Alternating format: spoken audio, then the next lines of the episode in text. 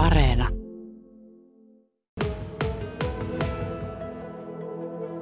Mika Vakker, me ollaan nyt täällä Pietarsaaralaisessa kahviossa, mutta sulla on ihan muunlaiset kokemukset tuoreena nyt muistissa. Se oli sunnuntai-päivä, kun ajattelit, että nyt pitää tehdä jotain. Ukrainalaisia pakolaisia pitää päästä auttamaan. Ja lähdit organisoimaan hakureissua. Siitä meni reilu viikko. Maanantaina yöllä, aamuyöstä, tulit porukan kanssa Pietarsaareen. Minkälainen keikka on takana?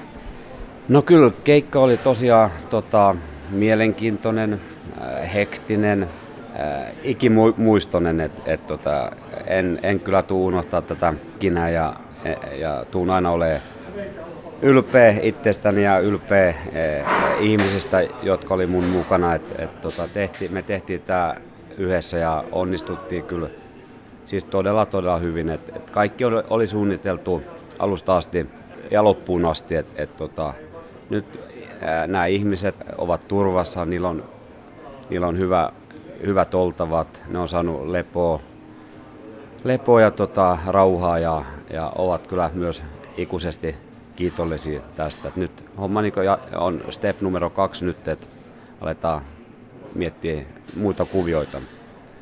Te haitte sieltä linja-autollisen väkeä. Minkälaista porukkaa? Nämä on ihan normaalia ihmisiä, jotka tuli meidän, meidän bussi tota Varsavan rautatieasemalta. Et ei, ei me siellä niin mitään valikoitu, me annettiin vaan tilaisuus päästä Suomeen ja, ja tota, joo, et jotkut tuli ryhmässä, koska se sana alkoi kiertää, kiertää sitten, että et jotkut on, niin kuin, meillä on esimerkiksi yhdet siskokset ja sitten on yksi perhe, missä on kolme lasta, äiti ja isä. Ja sitten on nuorin matkustaja oli seitsemän kuukautias tyttö, sitten oli yksi seitsemän kuukautias, kuukautinen koira ja sitten on tota 78-vuotias mummo. Ja isäkin pääsi, ei joutunut armeijaan. Isä pääsi, se selviteltiin kans totta kai, kun nyt on kriisi, niin jos on yli kolme lasta perheessä, niin isä saa tulla mukaan ja tämä isä ei, ei ollut asevelvollinen. Eli on tullut Suomeen laillisesti, kyllä. Mitenkäs ukrainalaiset suhtautuivat siellä siihen mahdollisuuteen, että matkaan etappi olisi Suomi? No Suome, Suome tota, monet ei edes tiennyt, missä Suomi on. Monet niin vähän katto vinosti, että tarjotaan Suomeen paikkaa ja sanoi, että he lähtee Pariisiin ja he lähtee Barcelonaan ja Madridiin. Mutta sitten monet tiesi, että Suomi on niin hyvä maa, täällä on olosuhteet hyvät, paitsi on vähän kylmää välillä, mutta, mutta tota, nämä, sitten, joo, kyllä nämä, ketkä nyt on meillä täällä, niin tiesi mihin ne lähtee ja, ja tiesi Suomesta kyllä. Miten se matka sujui? Saitteko apua siellä matkan varrella? Matka sujui oikein hyvin. hyvin tota, ei, me ei pysähdytty oikein turhaa. Et kaikki oli niin mietitty, tankkaukset ja tämmöiset ja yöpymiset sitten saatiin Liettuan kautta järjestettyä. Et siellä oli niin semmoinen Ukrainan ihmisten hätäkeskus.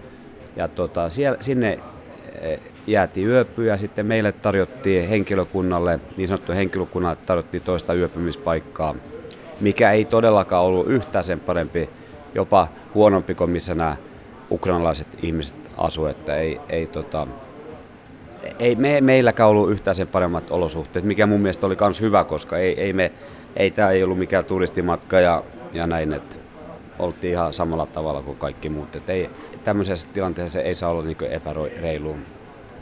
Menikö kaikki rajan ylitykset kivuttomasti?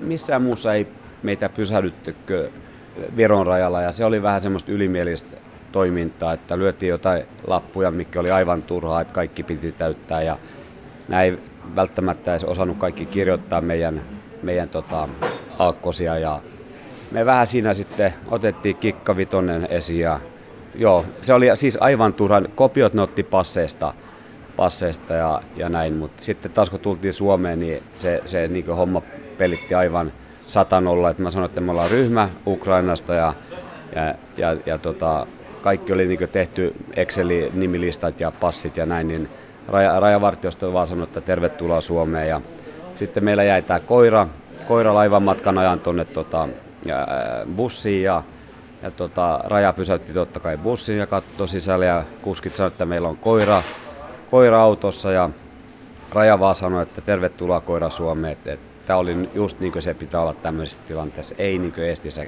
alettiin ole vähän äh, hankalia puhuttiin Venäjää, vaikka, vaikka osataan Suomea ja Englantia, niin se oli semmoista vähän häpeellistä Eestin käyttäytymistä. Mika Vakker, nyt on linja-autollisesta väkeä 30 henkeä tullut Pietarsaareen. Missä he nyt tällä hetkellä ovat?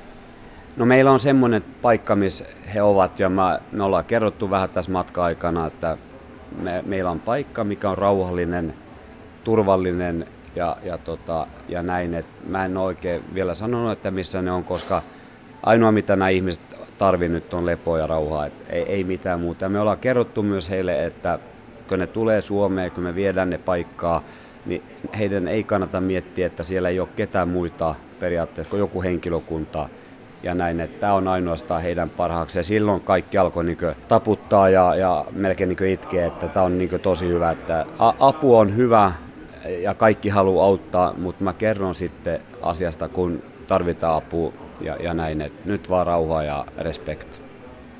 Missä vaiheessa nyt seuraava majoitussteppi tulee?